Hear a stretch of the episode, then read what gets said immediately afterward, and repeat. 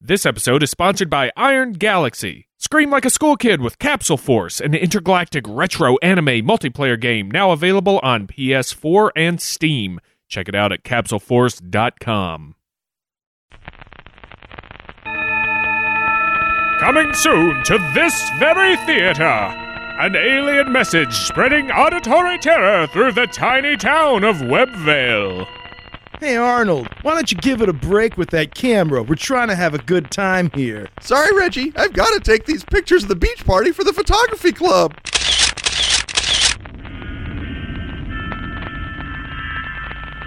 Ronnie, the view here sure is beautiful. Not as beautiful as you, baby. Oh, Ronnie.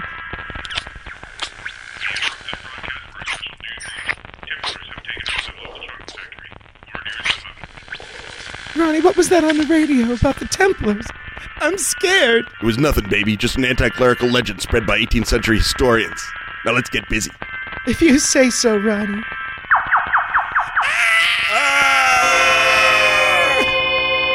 A town caught in the ghastly grip of a baleful broadcast from beyond. Sheriff, you've got to look at these photos.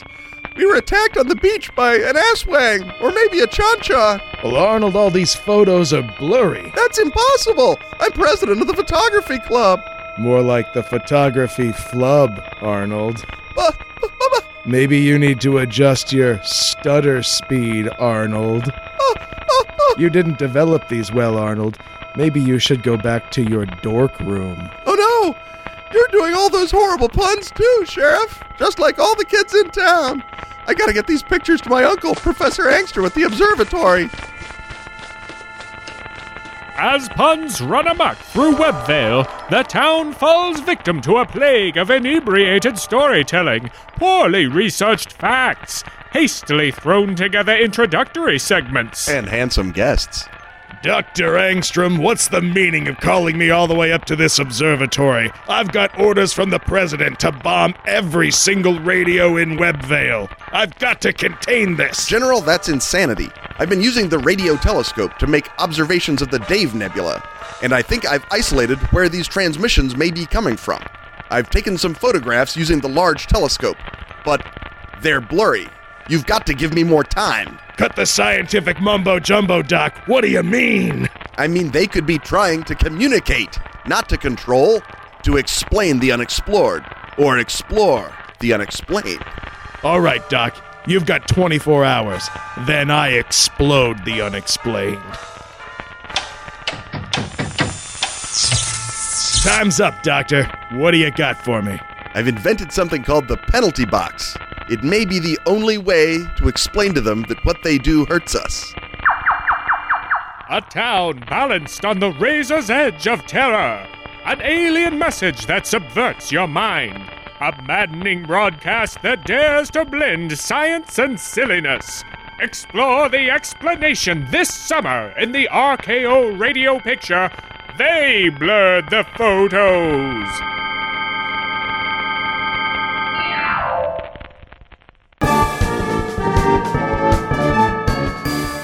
We're gonna make so many nickels off of that movie.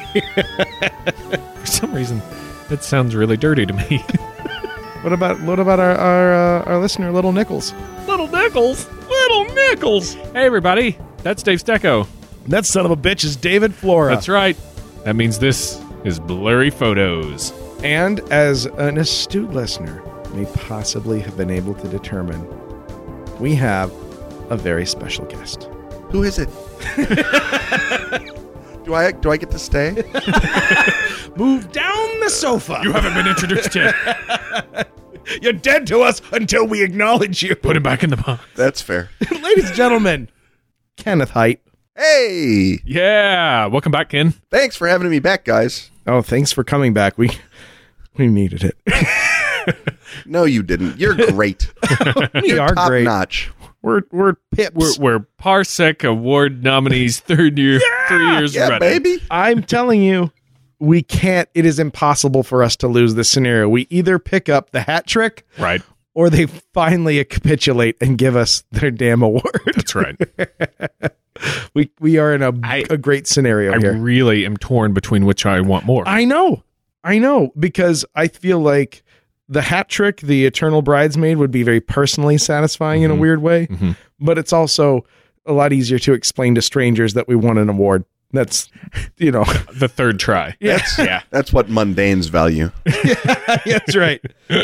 I mean, for example, I just won the Gold Annie for Best Podcast, and I value that. Hello. Congratulations. Hello. So that's that would be an example right Which there. podcast would that be, Ken? that would be Ken and Robin talk about stuff Oh. available wherever fine podcasts are sold, or given away for free, Right, as is more traditional. Yeah. As is the current situation. Yes. Oh, we would love to charge you money, but we can't. no, we won't. we won't, uh, because it, it tastes 'Cause better when you- it comes from your heart. Because you'd stop listening. but that's not why you're here. You're not here to talk about us. About uh, your funding model. That's Yeah. right. I said funding model. you're here to to hear what Ken has to say about uh, a- actually probably a, a, a topic that we might have gotten to eventually anyway. Yep. Uh, because it's it's a lot of fun. This is a topic we might have someday gotten into got fumbling to, into. but who's to say? Could have happened. Could have. You I'm don't not know. going to say it wouldn't have happened. I And was we'll kind of never. surprised it hadn't happened, frankly. Now we'll never know. Yeah. Because tonight we're talking about the Majestic 12. Yeah. Uh, Ken, what are you what are you working on these days? Why are we even talking to you about this? What's what's Why the hell deal? are you here, Ken? Answer me. I think specifically you're talking to me about this because I've done a uh, project called Moondust Men, which is a, uh mini game, a mini gumshoe game uh, available in Ken Writes About Stuff, which is my series of PDFs that you can subscribe to, or you can buy the singles individually. And one of them is called Moondust Men. And in that one, you play UFO crash investigators for the Air Force's Project Moondust in 1978, which is well after Blue Book has been canceled and well after they've just said there's no such things as UFOs. But you, of course, still have to go out and keep them out of the hands of the communists. And, uh, Uh-huh. And David Bowie. possibly- I Yes. feel like if there's a Project Moondust, David Moon Bowie's get- dust, getting man. he's getting involved with it. he's probably part of the the cover up behind the cover up. Mm-hmm. Yes. Keep it out of my hands. Well, he is in league with the spiders from Mars, so you Nice. never never can tell. so this uh this this then is a, a role playing um Yeah. Yeah, Kind of it's a game. role playing game. Uh, the like I say, this is a gumshoe campaign frame. You can attach it to Knights Black Agents or Trail of Cthulhu or whatever other gumshoe game you're playing, and just uh, go nuts with it. And I'm currently writing a couple of expansions for it. Uh, one of them is called Majestic Overwatch, which is in which you uh, either play or manipulate. I'm not exactly sure which it's going to be. The uh, steering committee that decides what uh, the United States government's anti UFO uh, po- policies and postures are going to be. Build a wall. Build a wall, exactly. build a wall in skywall. the sky. That's right. Build a ceiling, yeah, Skywall. right? Can we? I mean, drop ceiling ain't that expensive. I mean, I had to put it in my office. It wasn't more than two thousand dollars. So I mean, we cover That's right. You, we just do the cover, math. cover Just do the America math. in a It's drop ceiling. Pretty simple. Plus, it's uh, acoustic. You yeah, I mean, you're, we're gonna save on our utility bill. That's right Get off there. foreign oil. can finally hear each other talk.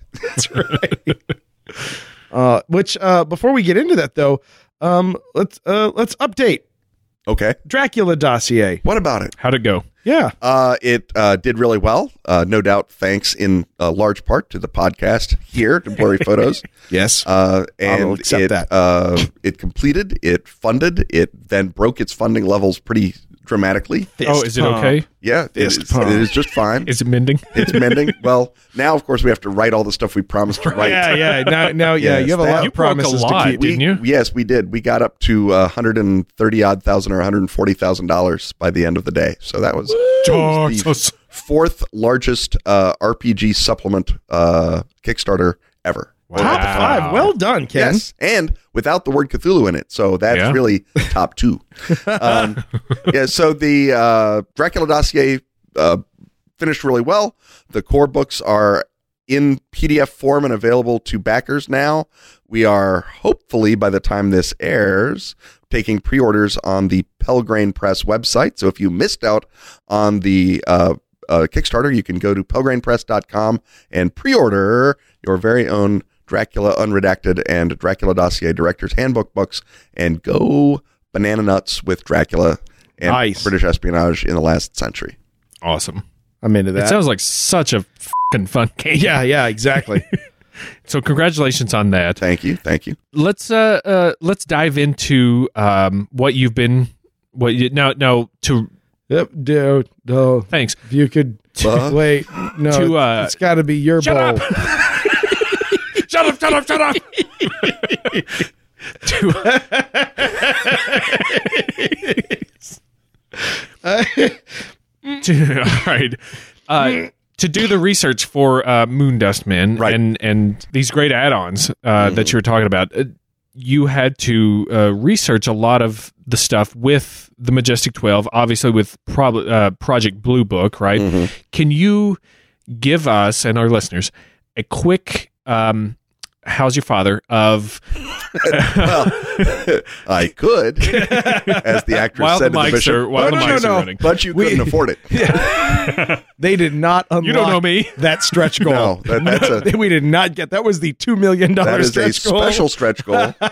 and we did not get there. Can you give us a- a Gonna quick- partner with Tinder, and then that didn't work out because we had a sudden Well, attack that's on of good them. taste. That's yeah, on them. that really is. Uh, can you can you tip a little hat to uh, Project Blue Book? Give us a quick overview, and then and then we can get into the Majestic Twelve proper. Right. Right. Uh, Project Blue Book was the latest of three government projects that were ostensibly involved in investigating UFO sightings. And the first was, I believe, Project Sign, and then Project Grudge, which you can tell how much they loved it by that name. And then Project Blue Book was the last one. And the goal was to provide a place for people who saw UFOs to, you know, write into the Air Force and say, I saw these UFOs. And if their sighting was not immediately, you know, drunken and insane, the Air Force, in theory, would send someone out to investigate. But Blue Book was a tiny, tiny office run out of Wright Patterson Air Force Base. It had like uh, maybe six or seven guys full time, and maybe not even full time attached to it.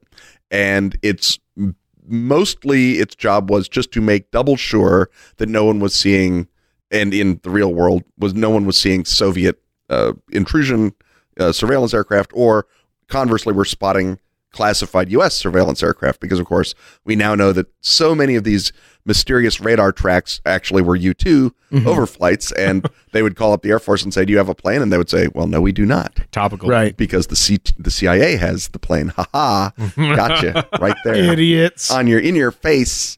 Well, I probably shouldn't have said CIA out loud. that was on me. But uh, but but- Oh no. the blue book was sort of half PR and half cover up and half actual attempt to just make sure there wasn't anything to it. Because when you look at it, you, you know that there are parts of the federal government that are remarkably credulous of idiotic theories of one kind or another. And it, this is at basically the same time that they're investigating uh, can ESP be used as a weapon of war? They're doing Project Grill Flame and the whole remote viewing nonsense. Yep. So there's all kinds of stuff going on in the 50s, 60s, 70s when they're thinking about maybe trying to use what we might think of as uh, idiocy or the paranormal. You know, pick your pick your poison uh, for national security purposes. Care- careful, Ken. Careful, careful, careful. That's uh. We love you, listeners. Um, yeah, so the paranormal um, as uh, as weapons of war, tools for national security. So there may have been some ge- genuine interest in the part of the Air Force in Blue Book, but by uh, I believe it's 1970 or the early 70s, they have decided that uh, the whole thing is a waste of time and money because there isn't anything coming up in the you know public uh, sightings that they don't already figure out that they know the answer to. So Mm-hmm. they shut the whole program down and say, "Well, that was it. There's no UFOs." And they publish it all in a lovely report that you can get from the U.S. government printing office for nine bucks or whatever it is, or it's probably online now. Yeah. And uh, that was that. And then they made a lovely TV show about it, uh, which I watched as an impressionable child in the '70s, What was that Called chips. called uh, UFO. really? Yeah. I don't know that show. Yeah, it was really good. Well, it, it wasn't actually. It was pretty terrible. But it had two Air, Air Force guys who would go around and investigate UFOs, and mostly it turned out to be nonsense. But sometimes it was they couldn't explain it, and then that would be the end of the episode Wow. because it was '70s TV, and they could do that then. Did they did they end up uh, making out? Was there, there's a little, No, it was two boy Air Force guys, and it was before boy Air Force guys were allowed to make out. Yeah. Yeah, so Was it though? Was it It was a different time. it was when they, before they were allowed to. yeah. on camera? uh, so so Roswell happened in 1947. Right. Blue Book is the third. You said the third project out of them. When did they? When did they start? They because Roswell started. It kicked off a lot of stuff um, with the the government putting these projects into to place. But there was a lot going on before that too, right? Wasn't there some projects that they that aren't very well known, uh, at least not as well known as as Roswell? I'd heard of Grudge. I'd actually never heard of Sign. I don't know anything about Sign. Yeah, well, Sign was the first one, and that was I, I believe that Sign was the one that comes in between Roswell and the uh, uh, s- f- the big UFO flap over Washington in 1952, if you remember, or not 1952, in 19, um, yeah, 52. I do remember because I am a time traveler. Uh, Yeah, there's a there's a there's a, a giant daylight sighting, a bunch of UFOs coming over Washington D.C. and I think it's the summer of 1952, and it's a big whoop. And I think that is what turns Project Grudge into Project Blue Book is the Oh, okay. decision that this it, l- it looks like a big deal. Uh, because it's making national news that there's all these UFOs over Washington D.C. and it looks bad if the government is like, well, we don't know what that is. Right. Um, so I think that uh, sign begins after, not so much after Roswell, but after the the Mantell sighting in 1947, the first flying saucer sighting, okay. and then Grudge happens in I believe 1950 when they turn it over to the military, and it's taken out of the hands of the uh, civilian Department of Defense, which is what sign is, and then uh, it goes over to the military in 50, and they hate it because it's a waste of everyone's damn time and then in uh, 52 i think after the uh, the big explosion of uh, ufo news the sort of the, the first big ufo flap after the 47 flap um, in washington state uh, the blue book sort of becomes their their big pr response Hmm.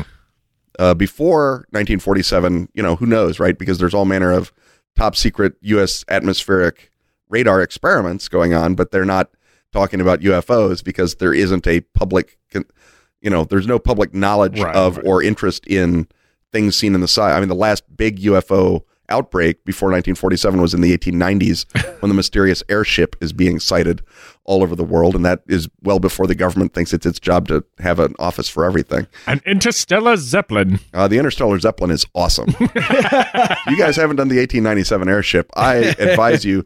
Uh, it's it's every kind of alien contactee that you have in our modern UFOs, only coming out of a zeppelin, often asking for you know spring water and wrenches to repair their zeppelin. and in one case, a bearded inventor saying his name was Wilson and he was going to go fight the Spanish in his airship. And th- then they had a faked crash even uh, at Aurora, Texas. You'll you'll still hear about the Aurora, Texas airship crash, which, as far as anyone knows, was made up either by the newspaper in Aurora or by a bored telegraph operator. because a lot of these sightings turn out to be telegraph operators because they're they got to stay at the telegraph 24/7 so just like on the internet Yeah. if you're there at a keyboard, you're going to start talking smack.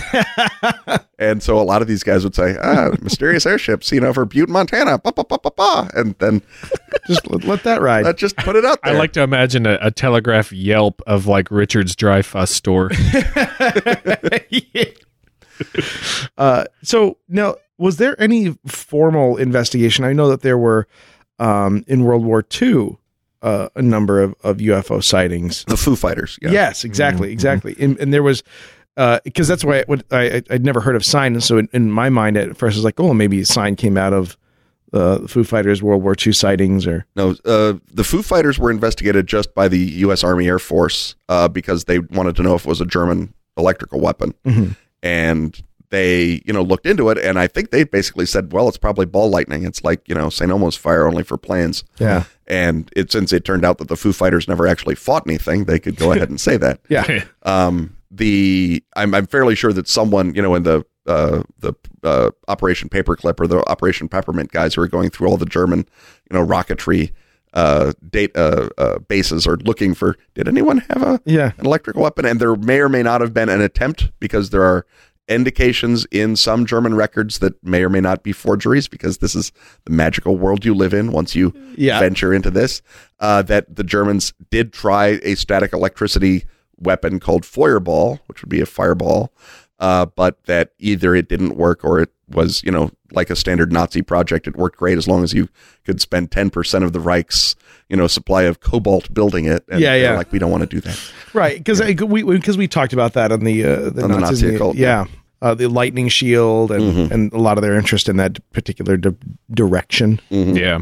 So yeah, that's uh, that's I was just curious about that to see if they uh, formalize this. So not not until uh, well after. Yeah, not until it becomes. I mean, again, they they do this mostly, I think, in response to public interest, and public interest in those days, of course, also included the Congress because some guy in Washington State sees a UFO, he's going to write to his congressman and say, Yeah. what's the Air Force doing about this?" And the congressman's going to call the Pentagon, and the Pentagon, being brand new at that time, was like, "Ah, we better have something that we can tell a congressman." Yeah. Oh man. Oh man. Back when the congressman cared. Yeah, back when the Pentagon cared. Back Back when we all cared.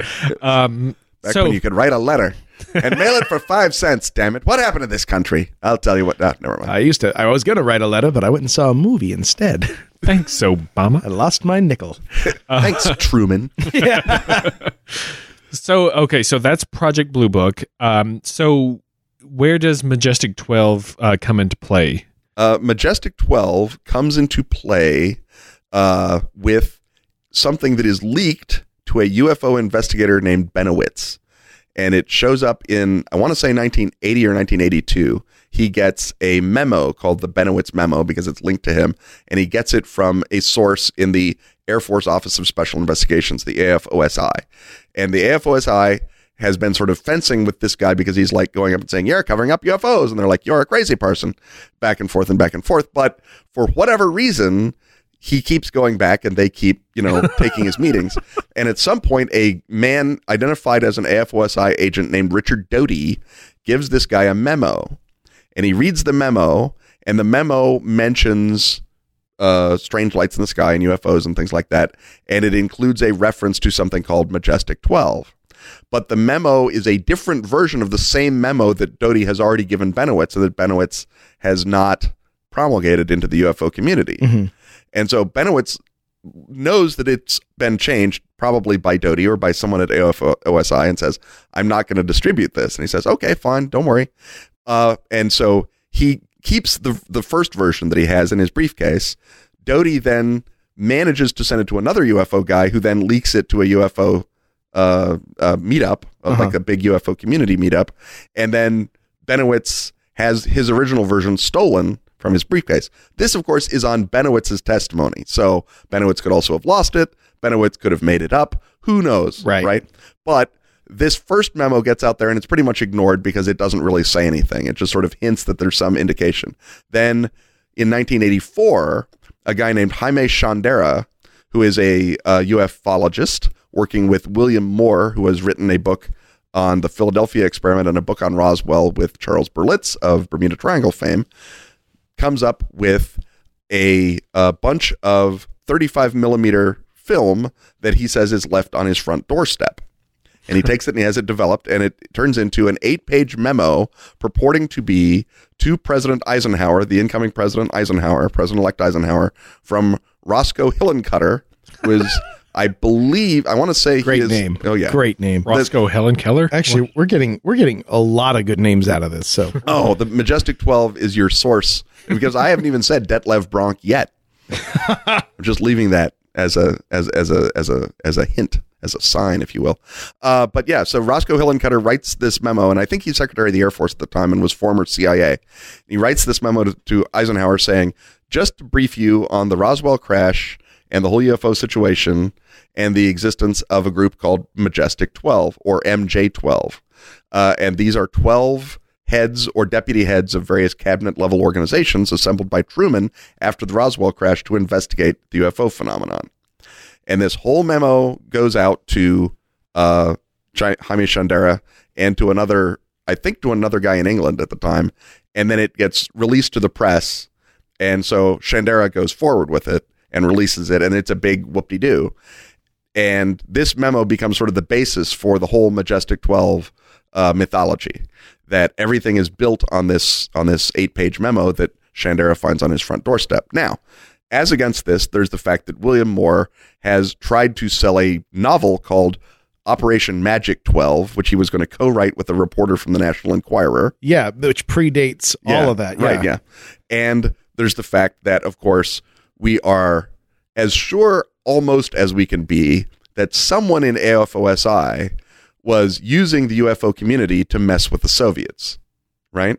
Because No, the, AFOSI, that's the Air, Force, Office yeah, of, Special, Investigations, or someone higher up is using the AF, AFOSI to do it. But it is uh, almost certain that in order to distract the Soviets from the very real research that we're doing on advanced aircraft, Mm-hmm. that they are spreading disinformation through these credulous boobs. I mean, dedicated researchers. So we know that disinformation is happening, and even in the ufological community, there is a huge argument as to how much of these supposed government leaks are disinformation and how much of it are information.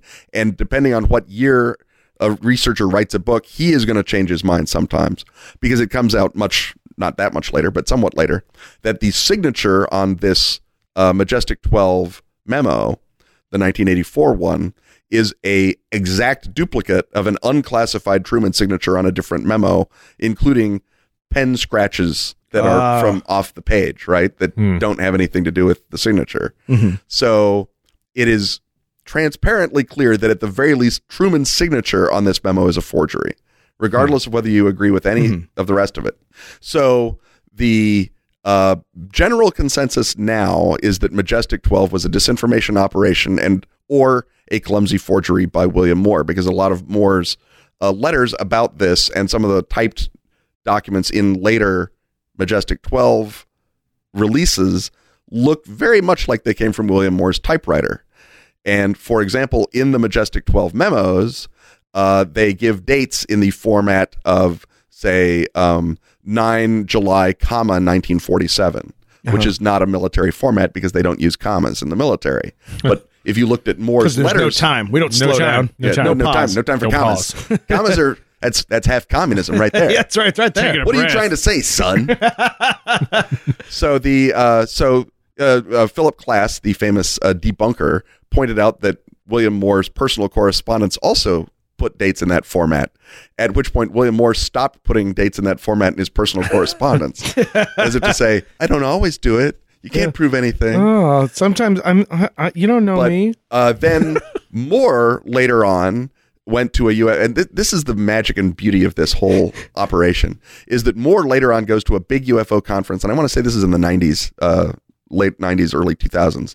He goes to a big UFO conference and he says, "I was part of an Air Force disinformation operation." Because I knew they had to be covering up the real truth about UFOs. So I was a double agent to try and find out the real truth by promulgating all of these ridiculous lies And I've gone cross-eyed. and I've gotten crossed. exactly. And it, uh, as you can imagine, it caused a great dust up in the ufological community. Um, Guys, it's so true. I've had to lie to you forever. Does anyone have any spring water and a wrench to fix the I have to go fight the Spanish in You're Cuba like now. the Spanish now. but uh, but but yeah, so that's M- Moore has basically at least at one point said that he was actively engaged in producing disinformation, which may again be confabulation of just being a clumsy forger, or it may have been that whoever was in the CIA or Air Force or DIA recognized that this is exactly the kind of guy you want to be producing your confabulated uh, false information because he's an incredibly unsound witness. Yeah. Sounds like the Carlos Allende from the Yeah. Philadelphia experience. Well, uh, it turns out that these fields tend to attract this kind of person. yeah. Uh, And, But I mean, in and again, in fairness, so does real espionage. If you look at the history of espionage, it is littered with people who just make crap up and claim that they were part of some spy operation when they weren't. And some of these guys are actually spies and are still lying. Some of these guys are spies who are lying to move a cover forward, and some of these guys are just delusional fringe people that get swept up because if you're the CIA and you say, "Well, we might need to send someone to kill some foreign dictator, uh, probably a or some foreign democratically elected guy, we should probably have a disturbed drifter Right. on the payroll." yeah, just in let's keep a case." couple of those around. Exactly. And so you get these people with weird confabulatory tendencies, not just in UFO investigation, but also in, gen- in genuine espionage. So you cannot rule out, although uh, Class, among other people, says that the Majestic forgeries are so clumsy that he doesn't believe that the government would do them, which I think shows a touching faith in the skill of our clandestine agencies. But um, uh, that they might have been part of a genuine government disinformation program aimed at, you know, messing with the Soviets and having them not look at the actual aircraft research that was going on at Area 51 or Mhm. Mm-hmm. actual in uh, by the 80s uh, the high energy lasers and particle beam research that was part of Star Wars and all the other stuff that we do that we don't actually want the Soviets to find out about. And if you remember, the Soviets would never believe that anything in the American media was accidental. Uh-huh. They thought that every story that showed up in the media was on purpose, right? They were like Noam Right. Chomsky. They thought Yeah. that if there's a movie about UFOs, it's because the government wants there to be a movie about UFOs. Yeah, and, And and, so the- every every person does that. It, it like that's your own psychological bias. I, I was having a discussion uh, the other day with somebody that everyone sees the entire world as populated with clones of themselves. It's the only way people kind of make sense of things, you know. So, um, you know, duplicitous people assume that people are duplicitous. You know, like it, it's that Mm-hmm. Right, kind yeah. of that kind of reflexive uh, uh, worldview. Yeah, and since the Soviets practiced, or as much as they could, total information control in their own society, they must Yeah. assume that obviously the Right. capitalists do that in America. and so even clumsy, idiotic UFO forgeries might have been enough to distract the Soviets because the Soviets would look at things like the UFO Congress, which are waving around top secret classified Mm-hmm. documents all the time, and think, well, the government has to have known about this. This has to be an intentional operation. And then the Soviets would have to think, well, are they covering up real UFOs or are they Yeah. doing something else? So at Do the they- very least, Do they know we knew? Because I think they knew that we knew that they knew that we knew. Knew. Did you know that? But at the very least, you can imagine some poor KGB guy having to trail one of these disturbed confabulators through the Montana desert, you know, Yeah. just, you know, calling in from some hellish hotel in Arizona. Uh, it is Oleg. Once more, he has stopped and looked up into sky and then typed all night. Want to kill myself. Oh, if only I could be back in Soviet Russia. Oh, if I could be back in Sverdlovsk. I need not uh, kill him. He too much beef jerky. Nothing much. but beef jerky. He'll die soon. he is to die. It's much cholesterol. Very unhealthy. So the Russians assume then that that all of this is according to a plan. Mhm. So how does that how does that ultimately shake out into any does that does that even shake out into any kind of response? Are they just like oh or net positive for for the U.S. Well, I mean, Yeah. I, I guess the general thinking is that if it's wasting the KGB's time and efforts, it's a net positive already, right right? Um, I don't know that uh, it necessarily produces any sort of you know major change in Soviet policy. Although in 1977 and 1978, the Soviets set up their own UFO investigation program called uh, S- uh, I think it's called Svetka KO and S- or Svetka MO that are um, officially you know there's a, g- a government one and a military one, and so again this is them wasting time and money. So there you go. They've uh, they've at least set up an office in mirror of our uh, alleged office or in mirror of the now gone blue book. And if you're looking for you know exciting stories of the secret Spetsnaz UFO uh, re- retrieval teams, then that's who they're working for is those guys in uh, in the Kremlin. Now, is there any etymology to why it was called majestic? I th- don't know why it would be called majestic, uh, except again because William Moore's novel spelled magic with a J, or his proposed novel was M A J I K, right? and so, if uh, you're looking for why is MJ twelve MJ twelve, and I think majestic may have been his. Oh, I can't call it magic, or else they'll recognize my novel Mm-hmm. um, maybe it's majestic, or maybe it was uh, something that they just suggested it. But MJ12 is how it appears in that first Benowitz memo. the Bulls already had MJ right? twenty three And so, they that's had out. he had to come up with something that would match MJ. Um, if if you're asking, you know, why would it be named majestic? Obviously, if you look at the sort of you know the the way in the 1940s they'd got code words is they had a big list of things that didn't sound stupid that could be code words and then they just picked them off a list and uh They so- gave up on that. yeah, n- now it's just all you know, provide enduring freedom, hope, and things. Yeah. It's all just terrible. Yeah, it all as long as it Code has words. the word freedom, uh, families. Mhm. Enduring is a mm-hmm. good one. Yeah, right. Yeah. So the uh, and, and and things like you know Operation Desert Thunder. Oh, I wonder what that is. Said Yeah. Saddam Hussein. Never. I'll, I'll bet it's about um the Sahara. yeah. It's it's about other stuff. Yeah. Is it an anagram for Saddam Hussein? Never. It could be. Oh, Uh, sweet. maybe in Arabic it is. I don't know. I don't. I, I thought that's what you were implying. No, I I was, like, just saying that Saddam Oh. Hussein was probably not fooled true. when he would hear about Operation Desert Storm and think, "Oh, I wonder where that desert is. That that sounds unlucky. Those poor bastards." Somebody's gonna get it. So anyway, So unfortunately, I'm in Kuwait, which is a swamp, not a desert. Ha, ha. yeah, Can't sucker. fool me. Oh, Um, Qatar, you bunch of dipshits. You done it. You done it yeah, now. yeah, Mauritania's got it up the butt. Said everyone ever. Yes.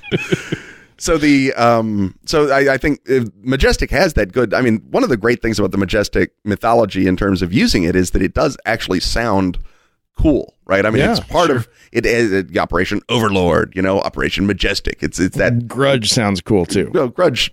Grudge is again one of those sort of code names that doesn't really encode anything, Yeah, but it's just, just a name a name, just what we mean. Um, but because uh, eye roll was taken. Project Crossed Arms Sigh. yeah, so uh, Majestic sounds good, and I, I suspect that more. I mean, if you've read his books with Berlitz, they're a good book. They're fun. I mean, they're entertaining. They rack it along nicely, uh, and I'm sure the novel would have been great too. But I, I suspect that if he comes up with the name, or then he just that ooh MJ Majestic, that's good, and Yeah. stuck with it Just go with that. plus it sort of evoked magic and you know when you're making stuff up you like to leave little easter eggs for yourself Yeah. so, so let me ask you this then. So, um, and this is uh, only sort of tangential to Majestic 12 itself, but in god forbid right, yeah, yeah. No, I'm uh, guys, I don't want to wander off course here.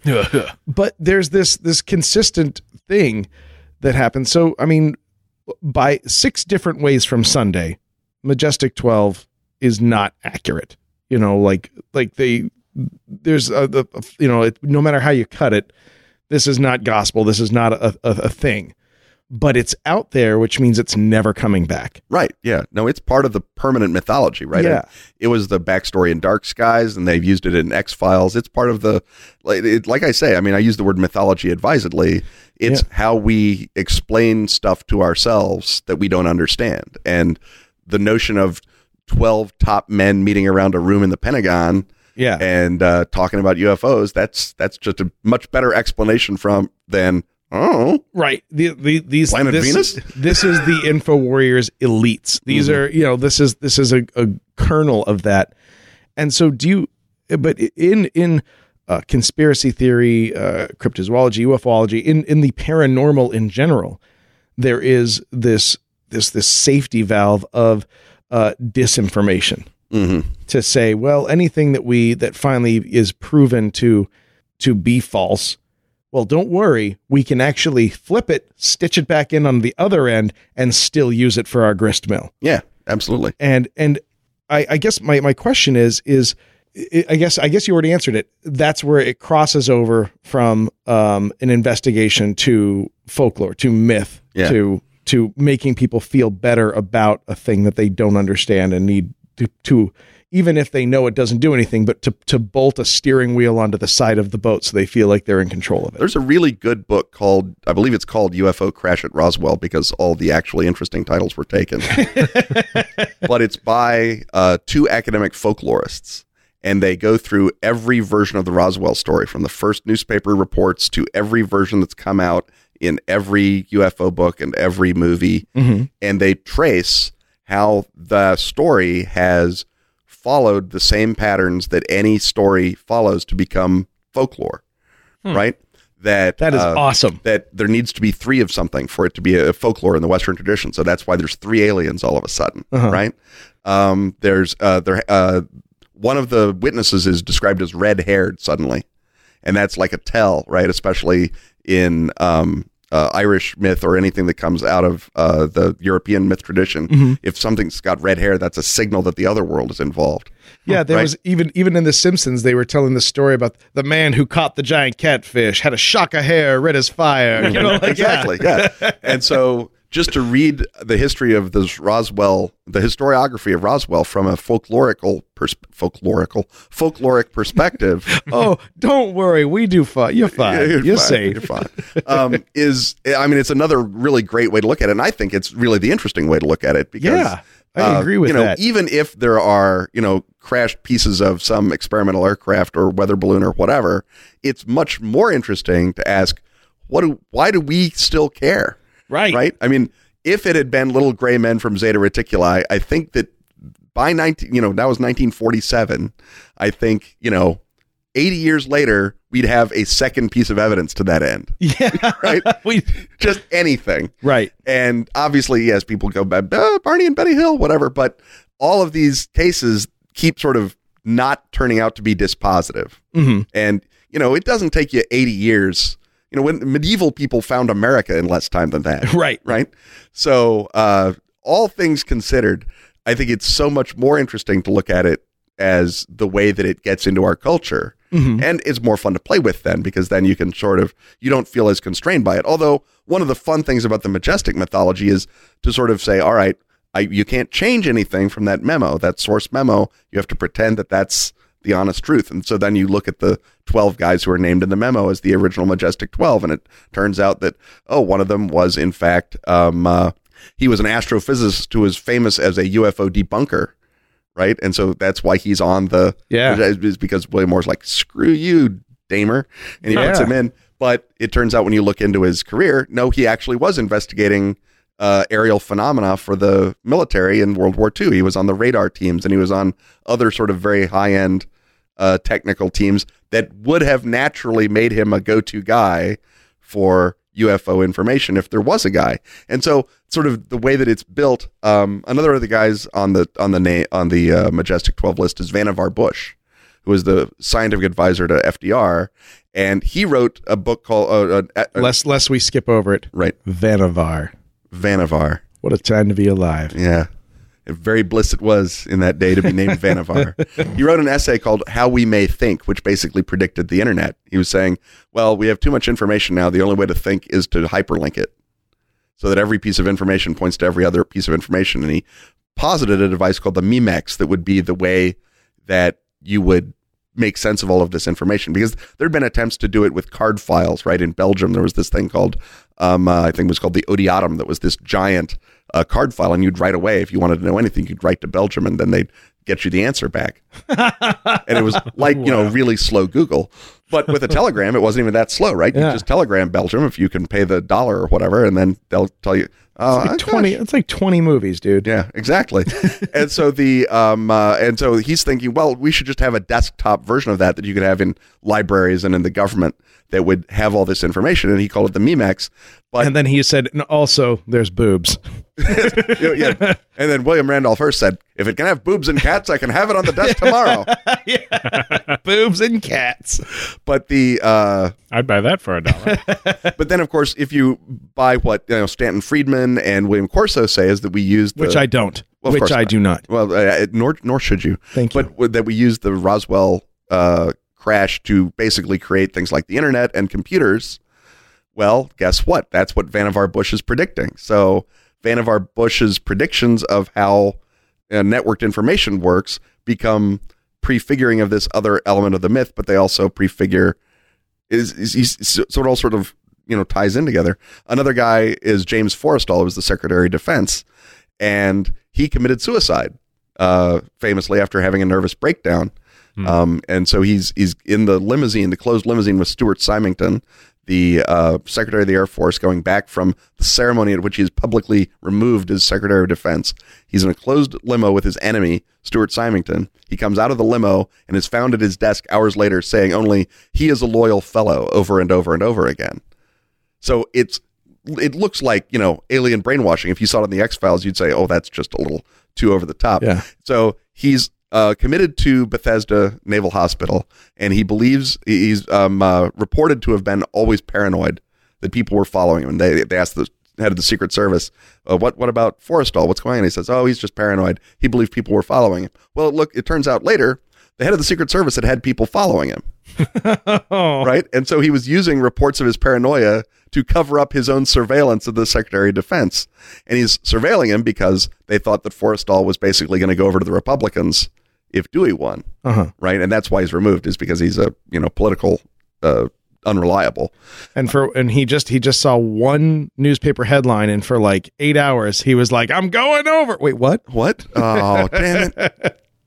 And so, um, and so, yeah, he is being followed. And then it turns out the Israelis are following his staff.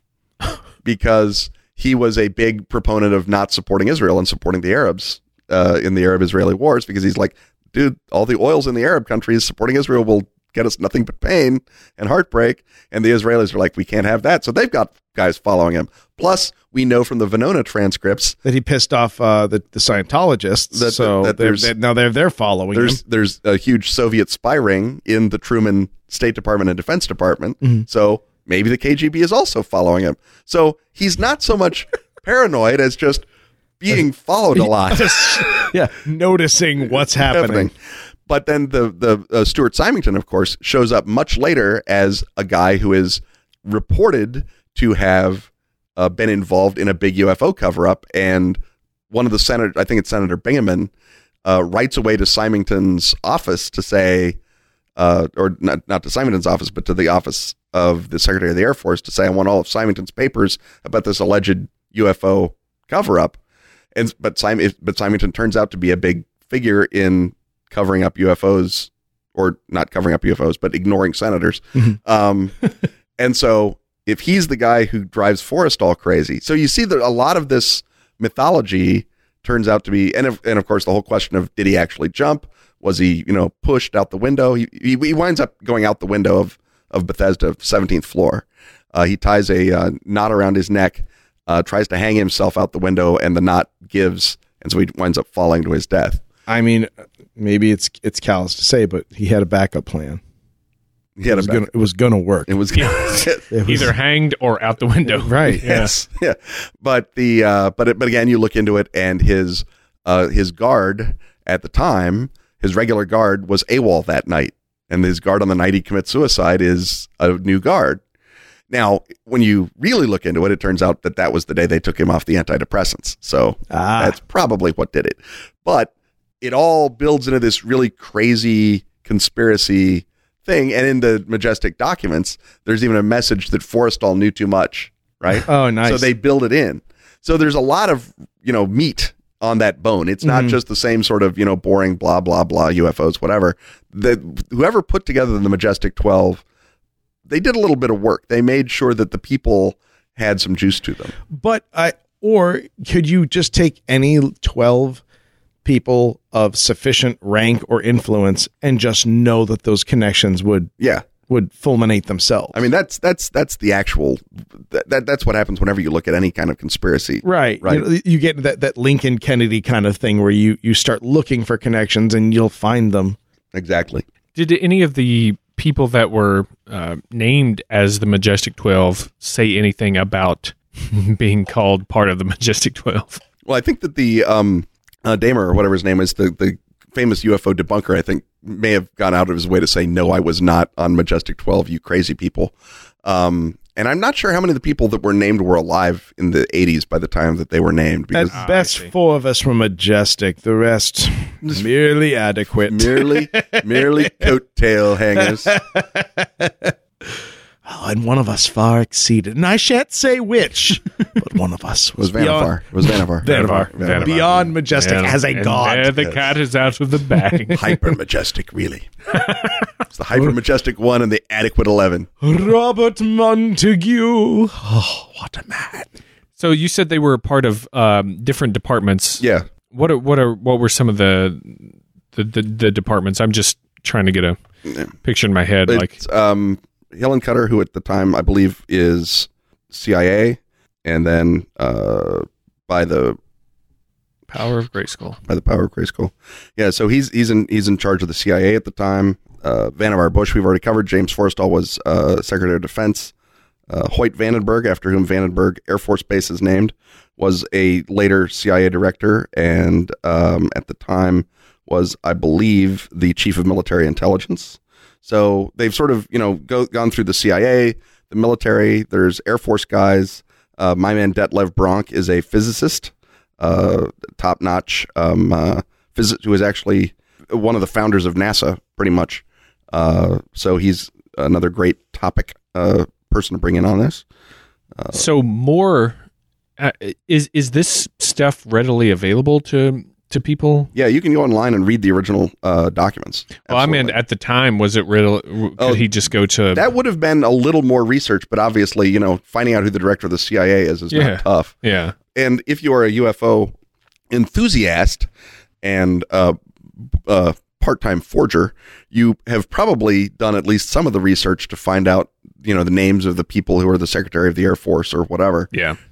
it's it's you know I expect that if you are very interested in the military intelligence field in the 40s, you have a lot of these names at your fingertips, and with the other ones, you can pretty much go to who's who in science maybe and go through and, and pick Detlev Bronk out, or and Menzel obviously has made a name for himself amongst UFO uh, enthusiasts already, so they would you know put him in just to be hilarious. We, we gotta include this guy just for the name. That's what I'd do. Yeah, Detlev Bronk, man, that's the guy. well, you want to talk some more about him? so Bronk is also part of the Brookhaven National Laboratory, which is one of the big nuclear research uh, uh, uh, institutions in the uh, sort of military industrial scientific complex. He's a biophysicist, so he's exactly the kind of guy you want to ask about, you know, what kind of alien life uh, can exist out there and what uh, happens to life under very high uh, physical stress or stress under unknown physical forces. Uh, again, you know, it's, it's a it's a great choice, not just because his name is Detlev Bronk, but also because he's got the resume of who you would pick if you're building, you know, your Majestic 12 committee. And I, and obviously nowadays, if we went through and we did it, we'd put, you know, I don't know, Isaac Asimov or someone on it just because it would have, uh, you know, um, you know, nerd appeal. It's like how everyone wants Tesla always to be out, you know, fighting vampires or whatever, just because it's the only scientist they've ever heard of in the 18, in the 19th century. Well, there'd be. I million mean, dollar idea. there's that that guy who's uh, uh he's got his master's, but his his name is Yergey Hu. I think he's almost finished his doctorate, and once he does, they'll put him on the You're list. right. You think? You think? Is he half half Russian, half Chinese? Is that his Yeah. story? Yeah, Yergay, who yeah. really? Well, when- his That's name- the hill you're going to die on. He's gonna be Doctor Who. F- you guys, it was great. Shut up. I I have This only podcast is over. Dead Blurry Photos is canceled. Goodbye, everybody. Uh, was was Doctor No paging Doctor No was Doctor um, No to the red courtesy phone. wa- was was he American? Yeah, he was. Uh, he's descended from the uh, family that founded the Bronx. He's Dutch American. oh, oh, Yeah.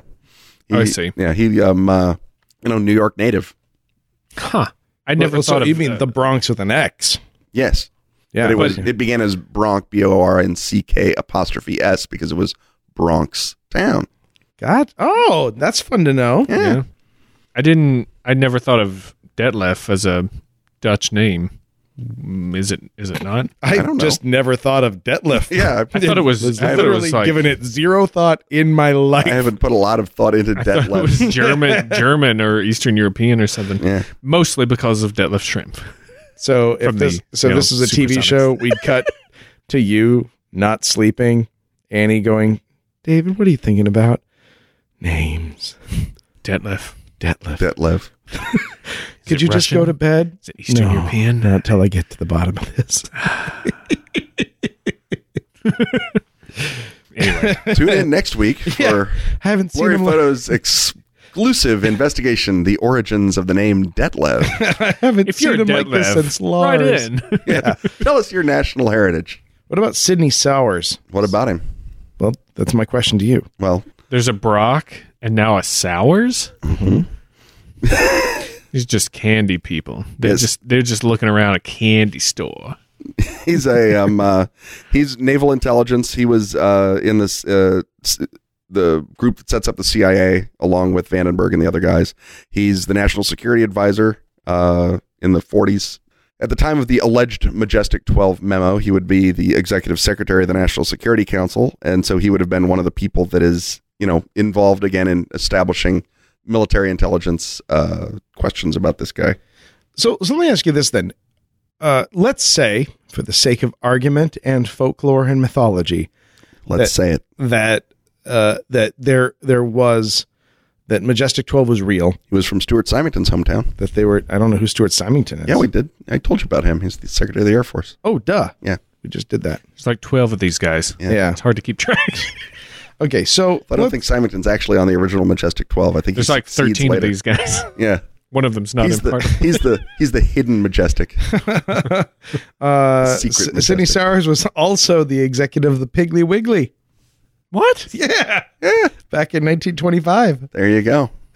And back then it was the Piggly Wiggly. Ah. yeah. um. uh, Actually, no. It says Piggly Wiggly stores. Sorry. So it could have been With a Z. Both of them. with a Z for for for street appeal. Um, is the win here? Is the win for Majestic Twelve? Is the the fuel for uh, UFO conspiracists that there was a project and it was being hidden, presumably because they found things? Is that the wind, or just the fact that there was another project that that someone else was looking into it? Because there's no there's no results. There's no there's no leaked information. Well, the win is uh, where you get people like uh, Corso and Friedman writing their books, where they say that Majestic 12 basically takes the UFO finds from Roswell, from the other crashes. They take all of the data that they gather from studying UFOs and they pour that into military technology. So Corso actually writes a book and says the Strategic Defense Initiative, Reagan's Star Wars policy, the reason that he knows that it's going to work and destroy the Russians is because it's proven alien tech, and all they have to do is just reverse engineer it so that the whole SDI is reverse engineered alien technology run by Majestic 12. And if you look in the Delta Green universe, which is another um, role playing game universe, Majestic 12 is sort of the um, military intelligence scientific uh, attempt to utilize uh, alien technology for uh, covert ends. And so that same mythology that they've got the more advanced aircraft that they're not sharing with us. So they've got better computers that they're not sharing with us. So they've got little, you know, mind control, uh, flashy memory wands like in MIB that they're not sharing with us. That's all alien technology that they've recycled. And you can build it out, you know, forever. There's uh, sort of one of the big sort of uh, expanded versions, expanded majestic mythology is that in 1964, aliens uh, land at Holloman Air Force Base in New Mexico and they sign a treaty with the United States. And that Majestic 12 is now in charge of enforcing that treaty so that ufologists who are going around trying to blow the lid on the alien presence on Earth are actually being shut down. And this is, I think, where a lot of it comes from is you have to believe that you're important enough that the government cares what you think right, Absolutely. and you know this is the same thing that you see with all of your you know guys who are like oh, i'm gonna i'm gonna show the world with my blog that the cia is bad and Right. then it's like oh i can't get my blog to upload it must be the cia doing it It's like, Yeah. no it's because you're an idiot and Exactly, can't use like- blogspot correctly or like whatever it is right All uh, the citizen patriots who, through their their their Facebook likes, uh, were able to stop the United States government from uh, invading texas and yes, Jade Helm. exactly. Yeah, exactly. Yeah. From they stopped Jade Helm because they were able to expose it to the American people. right right Yeah. We won. yeah Yeah. yeah, suck it Citizen patriots. texas not conquered I mean, still part of america normal it regular remains kind. unmessed with. Uh, Unmessed with. that is true it does remain Do you know my my fun? This is this is. I the- think Texas should have enjoyed because I mean, who, what better role in the LARP than the villain, right. Oh, right? yeah. I mean, Jade Helm is basically a big LARP, Yeah. right? it Live is. action role playing game. Texas, if you look at the map, is clearly Iran, right? that's just that's just geography. Virtually indistinguishable. no, if you, if you look at the if you, the ways that they set up which were the bad countries and which Oh, were the right, good yeah, yeah. countries, geographically you can map it. Utah is playing Syria, poor bastards.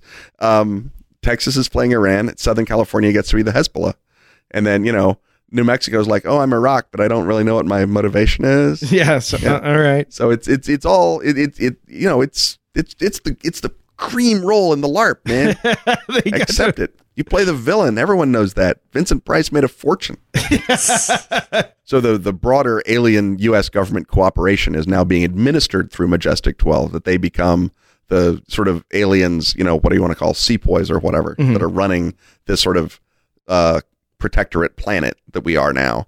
And uh, there's a project Aquarius, which is the secret, um, uh, the, the sort of the research arm of Majestic, or Galileo is another name for it, where they is the actual program to uh, reverse engineer the they technology. wanted to keep Aquarius, and then Hare showed up, and they were like, "Well, now it Yeah. sounds like we're a bunch Now of it fucking sounds hippies." So lame. Yeah, Galileo, yeah, it is. Galileo, um, and so that's like uh, you know you get your iPod from the aliens, and that's Yeah. uh, that's a Galileo project for you. And then uh, Project Sigma is the ongoing communications with the aliens that's being run through the NSA, and that's why they need HARP, and that's why they Yep. need to gather all the data and everything else is to send off to our alien See, buddies. we left that off. We just did an episode on harp, and we didn't have Sigma in there. Yeah, well, you can't do we? everything always. Maybe we did. What? I don't you do remember. Sigma? we did do harp. I know we did didn't harp. Do, we, We didn't didn't do do Sigma. yeah. Yeah. but it's all part of that you know communicating with the aliens uh, project that's ongoing Mm-hmm. ever since the Holloman Air Force Base treaty, and then the aliens have an embassy in Dolce, New Mexico, where they can yeah. eat people and Oh, Yeah. mutilate cows and get all Under- the strawberry ice cream they want. Underground. Yeah. Yep. Yeah, Splicing and you human can you can genes. follow that particular you know uh, sub uh, sub myth into really dark places. Oh yeah, you know we. it's way messed up. I mean, all of your uh mysterious stunted underground monster stuff it all Yes. comes right back into new mexico so quickly because when we did alien taxonomy, it like one out of four alien species has an underground city on our planet. oh yeah yeah And and abs yeah and and and, an office in Dulce. and and most of them have at least an Well, air it's like shaft the- coming up in New Mexico. It's like the Geneva of Earth now is Dulce, New Mexico, where the Mm-hmm. Yeah. aliens go. you know what though? I I I'm going to call it right now. They pick New Mexico because no one just no one f's around in New Mexico. People like you go through New Mexico, you know where you're going. No one just hikes or wanders. The next big place is going to be Oklahoma. Oklahoma. Mhm. You know, Yeah. Well, the aliens were gonna set their base in Oklahoma, and they said, um, not really a lot to do here. I mean, it's it's fine, I guess, if we wanted to raise kids. I, or- or I, just Uh, I no. reckon. I mean, the Cowboy Hall of Fame is great, but how many weekends can you go to that? I've topped out at twenty. I don't When know. when did you leave? You were I left Oklahoma in 1988. I, you were I in moved- Tulsa. Uh, no, Oklahoma City. Oh, Clemson. not Okay. Tulsa. Good lord, um, Tulsa, the Oklahoma that thinks it's not in Oklahoma, which is even more embarrassing. I the reason I ask is not related to anything else, but uh, I recently and by all means, I highly encourage this. I watched Weird Al Yankovic's UHF with the director's commentary and Weird Is there Al. a second way to watch? it? It's glorious. Uh, and so Weird Al Yankovic filmed UHF in Tulsa, and to this day remembers the actual address because he just when I was listening, he's like, "Oh yeah, this scene we shot at a place called Louis Bar. It was on the corner of 14th and Garamont, and uh, and then and after like the fourth time he did that, I was like, F- this. I just started looking them up." Al accurate, and I don't know if it's a Weird Al Yankovic joke that he looked it all up and was just going to drop it as though he just memorizes everything twenty years later but every single address he it, it was uh, he he's like throughout the thing dropping the address he's like oh uh, quick shout out to a woman uh, named Cheryl Ferguson. She was supposed to be in this scene, but we ended up kind of changing it. She got cut. So thank you, Cheryl. You did a great job. We just we couldn't fit you in the movie. Like the amount of data he remembered about the filming of this movie 20 years later was amazing. Well, if you only make one movie, Right. I guess you'd remember it, right? I guess. Good point. Yeah. But Uh. I, I'm- I, it makes you wonder if maybe Tulsa now has like UH, UHF days, right, where they recreate the movie or they have a walking tour. I they better. It, well, I would hope so. yeah, I mean that would give them a reason to exist. Good for them. Good for you, Tulsa. It's also a good place Plus to Tulsa. No, I was born in Tulsa and then I left when I was two. So Nice. It's also a good place to go if you don't want to marry. Anybody? Take me back to Tulsa. I don't want to marry. F- you guys. Oh, f- me, eh? oh, I guess I'm the dick Hey, f- you, Must be mother. me, yeah. Eh. Uh, That's a great old song.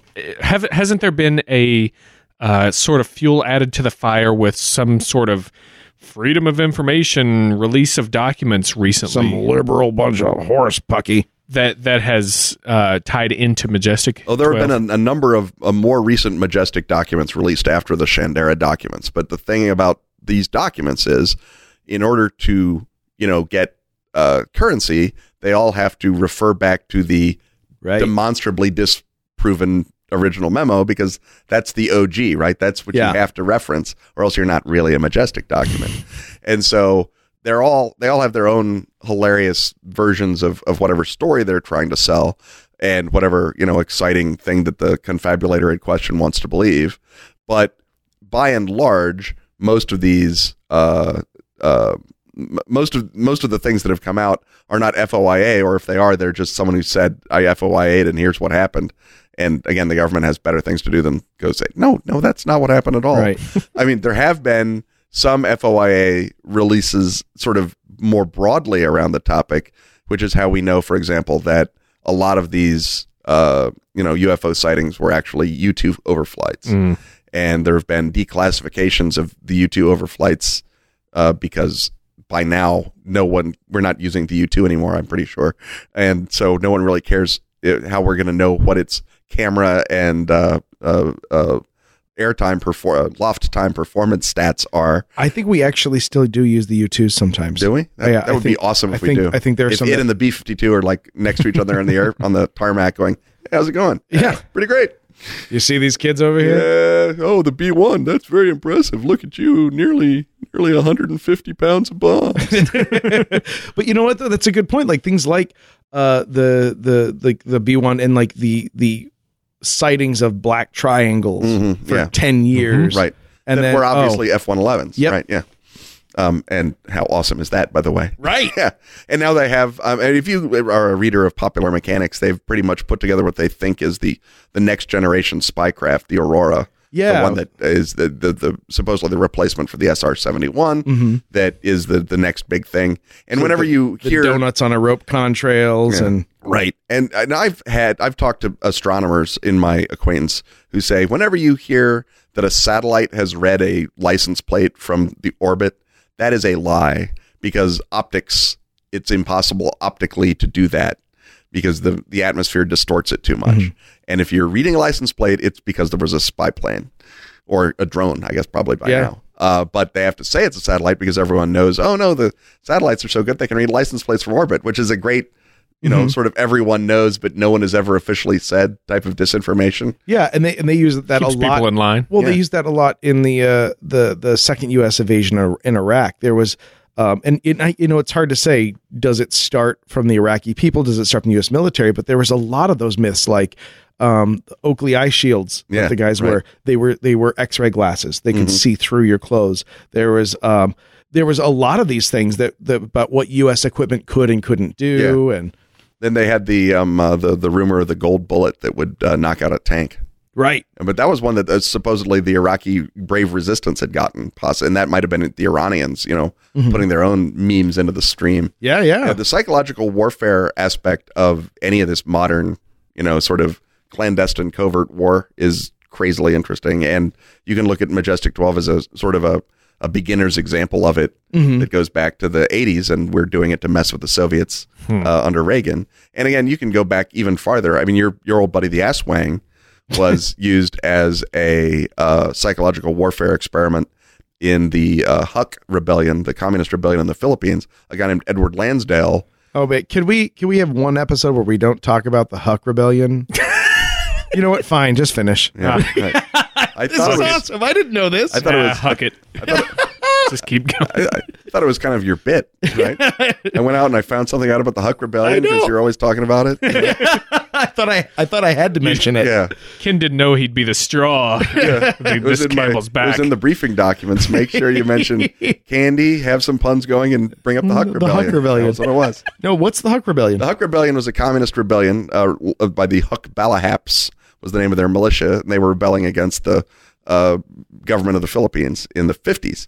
And a guy named Edward Lansdale, who was a, previously a big shot Madison Avenue ad guy, joined the CIA, and the CIA said, "We gotta, you know, mess with these Huck rebels without actually sending a bunch of American troops in." we got a Huck with their what have shit. you got? And he says, well, let's send one guy in every so often and uh, just drain out the blood of some Huck rebel that we find. Jeez. And then we'll like just spread the rumor that it's the ass wank coming to eat them. And that'll act to deny these whole areas to them because they're basically ignorant peasants. And it sure enough, it worked. So was the ass wing around before this, or did they? Yeah, the create ass it? Oh, wank is a pre existing myth Okay. that he sort of leveraged. They just used Because- it. because they kept getting attacked after dark. Right. Yeah. And the, and the and the Hucks were you know moving out of their you know their own home area to go out and rebel against stuff. And whenever they'd move into a new area, they don't know that there's not ass wangs there. They've heard the stories. And he tried it again in Vietnam, but there, they didn't have a particularly good story for him to uh, could go on. But he had a bunch of uh, sort of psychological warfare, like he was doing um, uh, fake uh, prophecies by the Virgin Mary. and fake horoscopes, which is another thing that the British did to the Nazis, and so they I- would, Oh, yeah, I remember they, that. they would yeah. have a um, uh, they would have an almanac that predicted disaster in the north. Uh, and if you believed in you know God and the Virgin Mary, you would have to leave the north and go to the south. And the trick was that they wouldn't give the almanacs away; they'd only sell them. So people knew that they had to be real because they were being charged for it. right. Wow. And he, a lot of people say that he was the the original, the quiet American in the book and in the movie was Edward Lansdale. But he's he's like this sort of secret psychological warrior of the Cold War, and he his career goes up and down. Uh, but the point being that this is all part of this same great, beautiful sweep that goes back to World War II and probably before of trying to make people believe nonsense. Yeah. And when you've got very little information or very little reliable information coming in, maybe you believe it, maybe Yeah. you don't Why not? and you know it's not you you can't say no one would believe majestic 12 because look there's people right now who believe majestic Yeah. 12 we're we're in- talking about it. in a free country No one's forcing them who in to. theory have boobs and cats to occupy them with No, seriously, they'll be there, guys. Just just Yeah. stick with us. Amazing. It's amazing the number of ways the human race uh, comes up with to f- with itself. Right. You know? yeah well we're we're really the only challenge we have I mean, we're the only game in town. We, pretty might as much- well play. pretty much beat up all the saber-toothed tigers Uh, Except that damn Sharknado. the sharknado is nature's way of taking the gaia back yeah. exactly. Take It's- Gaia back. You've gone too far. i think that if you look into the ipsi E reports on global warming you'll find sharknado Mm-hmm. down there oh yeah. what the government doesn't want you to know. wow. That's a uh, man. It, it- it's another dense cookie. Right. Dense cookie to smell. A lot of fun to chew on. A lot of fun. tasty Um, and delicious Mm-hmm. That's that's awesome. Uh, and and I think it'll do it for for this round of majestic twelving. I mean, obviously, this stuff opens up so many doors. It's like a fun We'll house. do another of- episode when we make up more of it. once, once I, you mean once the new memos get dropped Right. Right. Which are available from blurryphotos.com uh, on our store and on a PDF format. That's Uh, right. Go to blurryphotos.com Yeah. and get it because blurryphotos.org does not have. Yeah. You'll never find it at blurryphotos.org. that's how they get you yeah. Well, Misinformation. and we charge for it, so that's how you know it's real. That's it. That's it. And uh, fucking with your shit. hucking with your shit. That'll do it for uh, for right now, anyways. For Majestic Twelve, in a, um, a a- a nutshell that showed up on your doorstep in a in microfilm. Yeah. And, and may have been driven to kill itself. yeah, and then later found out of outside Bethesda Naval Hospital. Naval Hospital. So uh, I think it's it's time Yeah. for us um, to form a committee of our own. That's true. Well, you know, Flora, I, I actually have some memos. You do I do. Uh, they were given to me by uh, someone very highly placed in the government, okay. very secretive. These are the like. It's probably going to be about six of the the very top ranking Uh, yeah, the uh, well, only the most elite.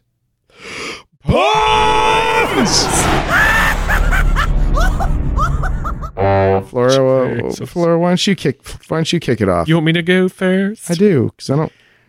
I got. Well, I got to you- tell you, unless uh, unless you fuckers steal them from me, I've I've got a pretty straight line uh, uh, angle on, Oh, on this oh, week. Well then, A lot of people don't know this, but uh, in the '90s, um, there or it was late '90s, early early 2000s. There were these uh, experimental toys that were top of the line. Nobody really knew about them except a select few because uh, they only made 12 of them Uh-huh. oh, to distribute. I would never have guessed that. it was the That's an hottest. odd. I- that's an odd uh, choice for a number. You know? yeah, you know, very it's, stupid, it's weird even though choice. Think it's an it even would've been number. higher. It's an even number. But even uh, odder. they uh, they were very highly sought after. Uh, they and they were such such great toys, and pe- only people in the government were had access to them, and their children loved them. Uh, because they they would uh, grab the toys and the toys would laugh, uh, and and they were shaped like grays, Uh huh. which is Uh-huh. weird. But instead of being gray, they were red. Weird, Yeah, unexpected. Everybody wanted to get their hands on the majestic Colme Elmos. Wow. the majestical Mielmo 12. Oh, majestical the elbow. Wow, you know that's like that's like that's like a 36 hour road trip to the Grand Canyon. You get there at midnight. You don't have time to stay until dawn. Oh, you wanted the Grand Canyon. this is the Sand Canyon. it's a mile long and it's full of sand. Oh man, All long, right. long run for a short slide. All right. All right. Oh, What's the matter? Yeah, that you're like, okay, f***er. Yeah. De- derailed, let's- derailed you? let's- Is let's that what hear it No, their is? you bring it. science. Let's bring your clever one. I know it Now, sucks see, because the- all the others are going to build off majestical Mielmo, so it's going to guest be awesome. guest always gets third, so I gotta. Yep. In all the time I took to do mine, you didn't think of yours or I two. was trying to follow the fucking John Grisham novel that you had written. I was I was riveted to the narrative. who who can have a second thought in their mind during that compelling buildup? Okay, no, I've got a great pun. Do you? I mean, one of the best ever, Hall of Famer. Hope it's not long.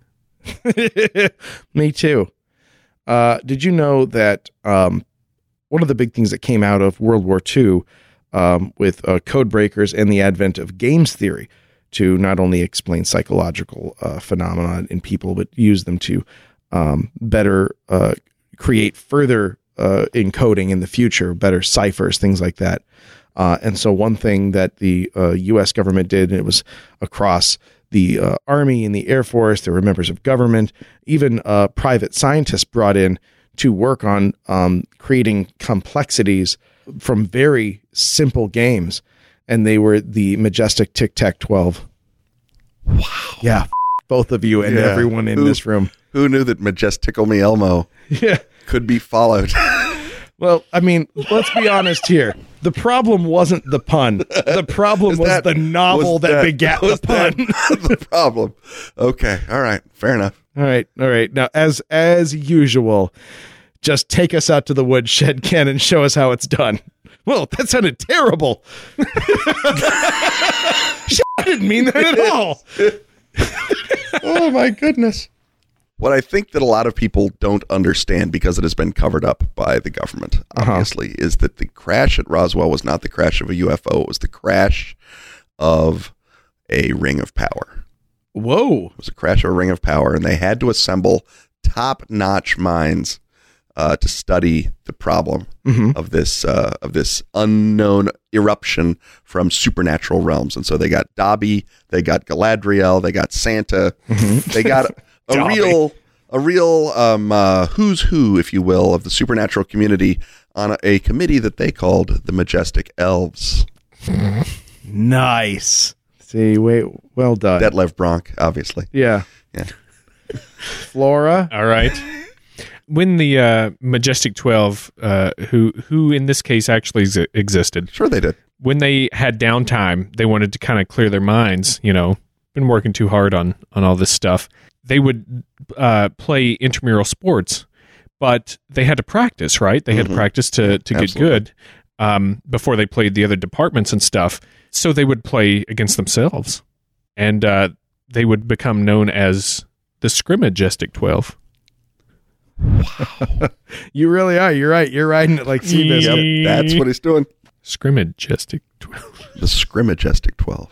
got a business that um uh you know it's been it's the digital age has been tough on a number of businesses and and print format in particular um but uh in their day in their heyday very influential uh there was a a, a great service you could get if um you know the government has always been slow to respond to anything and Sure it it's- has. it's, you know red tape bureaucracy but if you really, really need something and you need the weight of the US government, you need the clarity, the focus, and the unvarnished truth that only a government investigation can give you.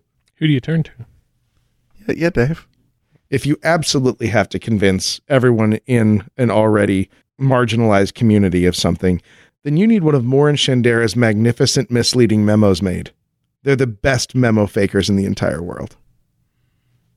It's a business. It's a business. It's, not a pun. It's- it's not a a pun. I opted out of It puns. is not a I pun. decided to invest in. Well, uh, yeah, I- I, have used that technique in the past. I ain't going to judge you. Yes, we'll leave that to the audience, Yes, that's right. As well, we should. the audience at home.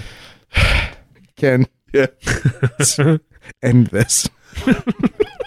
Well, uh, once once they set up the Majestic Twelve committee, obviously they uh, had to make sure that there was no uh, problems with anyone inside. We've already talked about Admiral Forrestal and his unfortunate problems, but it transpired that an even more crucial member of the committee was just untrustworthy. Uh, he was slippery, in fact. And then when they when they pressed him on it, it turned out it was Yella, and of course that is why Banana Var Bush had to be taken off the committee. Nice.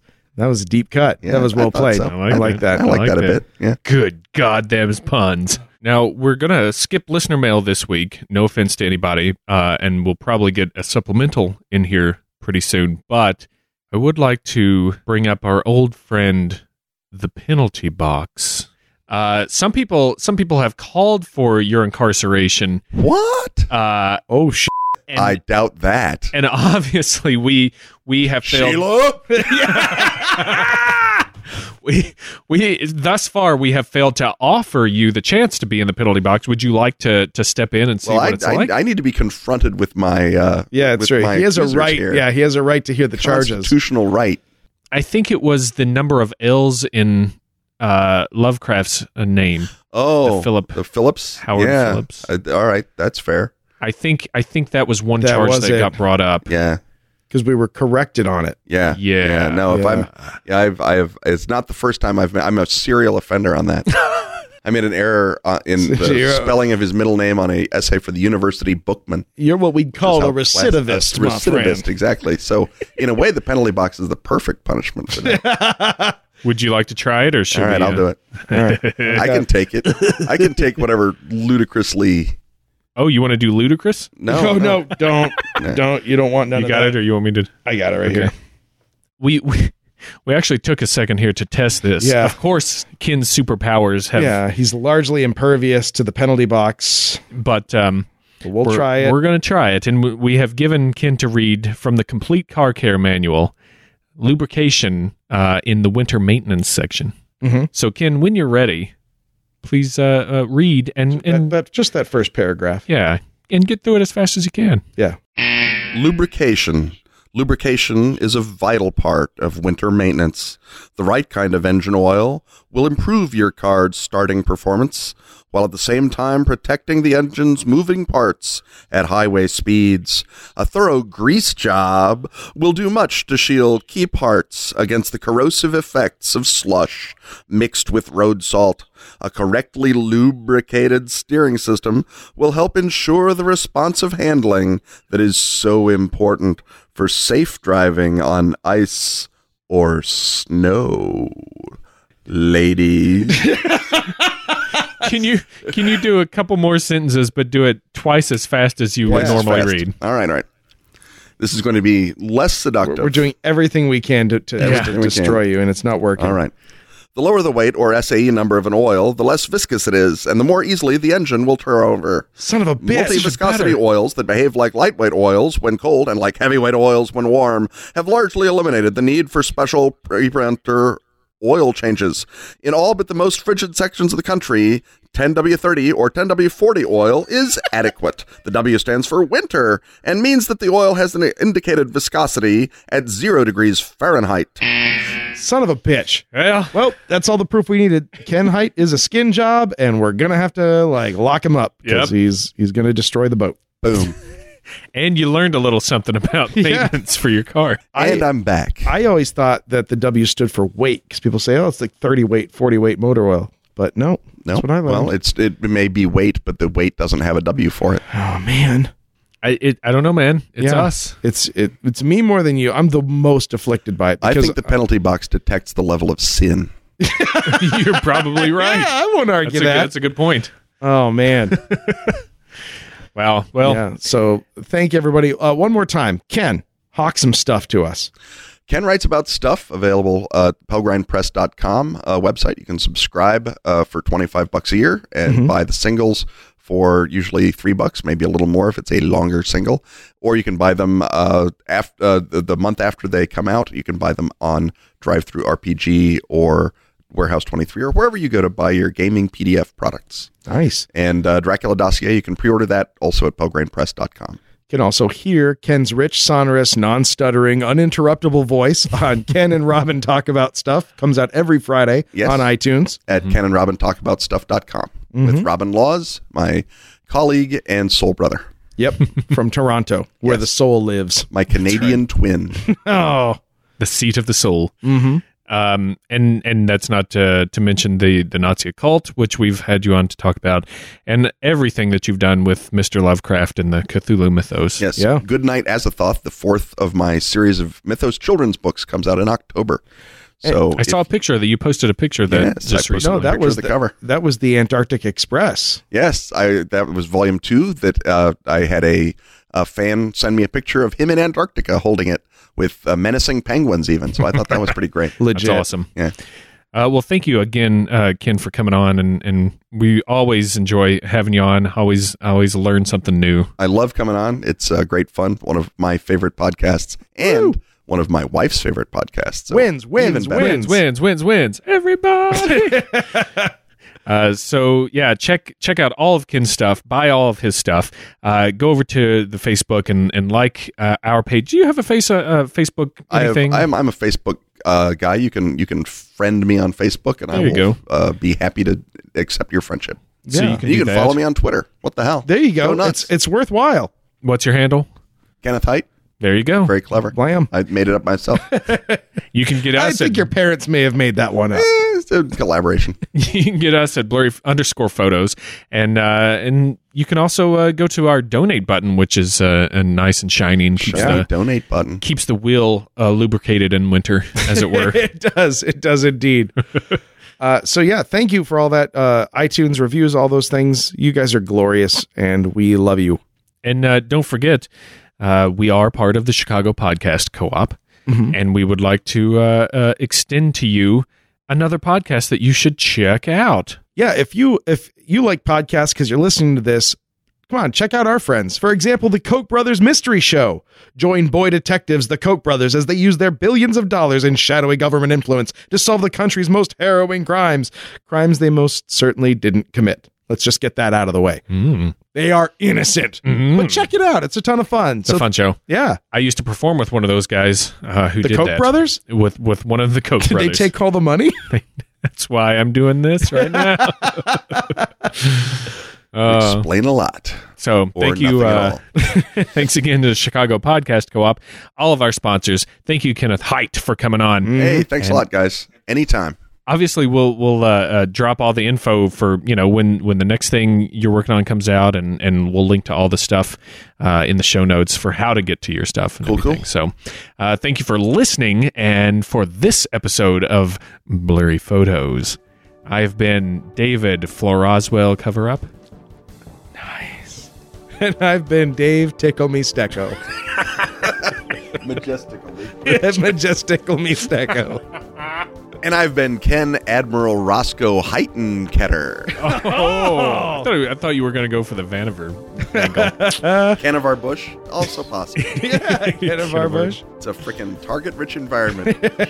Makes Dave's performance ever more inexplicable. Shut up! Come on, guys!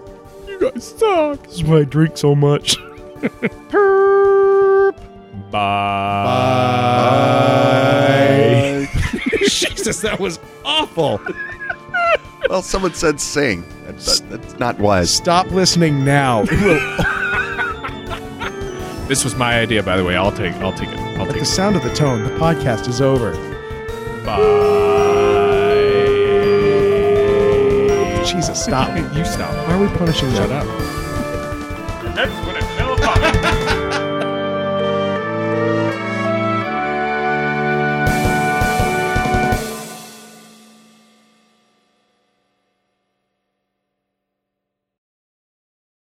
I hope there's dinner plans at some point. There is, and I have declared where we are going. Fantastic. Velvet Taco. Do Velvet Taka. you like Huzzah. tacos? I love tacos. I'm sorry. Did I join ISIS while you weren't looking? What's that in the picture? I don't know. What is it? It's some sort of cryptid. is it get an ass whack? That's a chon chon. you fool. Uh, a I terrifying. mean, this doesn't have to be the tale. only movie in in the series, right? You guys can do the re- the '70s remake where it's not the aliens; it's two guys in the government doing it, yeah, and then the '90s remake, and you know, then the one with Channing Tatum. You can just keep doing this forever.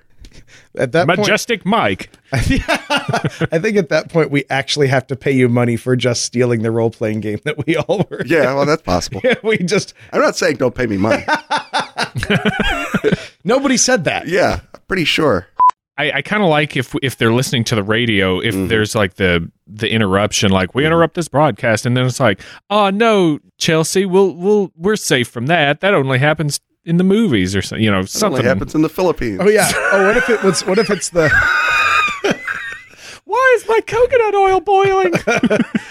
Um, what if they? If would it be like they were listening to the radio and they're like, you know, strange light seen over Webvale, then this, wom wom wom wom, like, That's pretty good too. yeah, yeah. That'll work. and that way ever they, they and there was like, I don't, I don't get a picture of it. Which makes the least sense on earth. Three days later, I got the pictures back.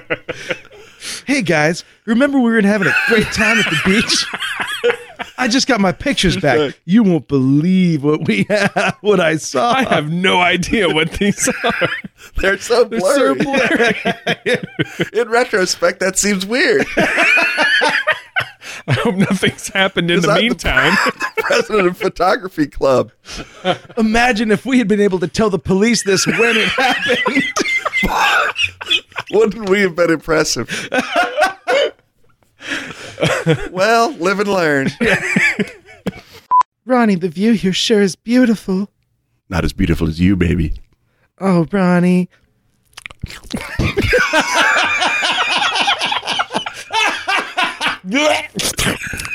and Ronnie, what's wrong with the radio? I'm scared. No. Ronnie, something's got you. Something just took Ronnie. That's terrible. That wasn't even the line. What's wrong with the radio? Did we did we have the line set? The line, the line was said. It was uh, what was that on the radio at the Templars? I'm scared oh, okay. because the aliens are broadcasting your podcast. okay, okay, uh, okay. I get Have it. you lost the plot of this imaginary movie already? Yes. Okay, fair Yes, enough. I, and, That and- we're making up and right that- now. that presumes I had it. Okay. I never did. Never Okay. did. All right. Okay, now now bear with me because I'm going to ask you what the line is now. I got way, way, way too far ahead of this in my own head. You were just imagining. I need to hone my row right here, right now. now. I need to work my own backyard before I start copping fences here. Sheriff, you. Oh, I, I gotta get back into Arnold. we even have curly fries. You look terrified. I hope you don't lens crap your pants. Really? That, that's what you got. I'm just, I'm just shooting the gun. That's what you I'm not aiming. Yes. Um, is is it time to to uh, dive into old Detlef Detlef Shrimp of the Seattle Supersonics? No, nobody. Anybody? Yeah, Just- no, just man. me. You Just me. keep keep your your. Shut up. I deserve Too that. late. Too late. It's true. It's true. I, Took too long. yeah, there was a moment, and I I did not wait. I was yep yep. I'm not getting closer now. I'm no better off than I was. and when they when they and when they when they grabbed them and and these toys laughed, uh, Keep Every- going. Keep going. every- No, no, Everybody- no. I don't think there's been enough buildup yeah, yet. draw draw it out. everybody wanted to get their hands on. Paint all the up! canvas. Everybody, you want tacos? This is how you get tacos. This is tacos.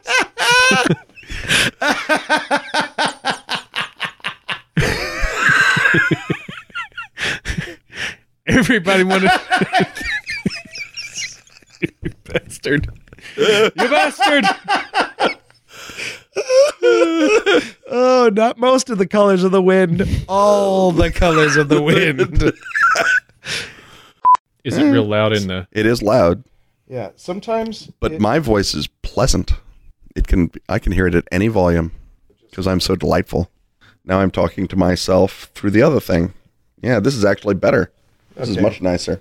I could listen to this all day. Gimme, You gimme. Suave creature. Hello. You delightful Come to the penalty box often? No. Give it, Because you're always perfect. That's why. because Check everything you you, uh, do out. is art. I've been Dave. I can't wait to get me some tacos, Stecco. Really? gonna know That's- That's It's just for I just want tacos. everybody just wants taco. everyone just All right. wants tacos. Um,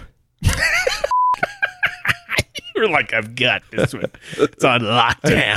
thought I did.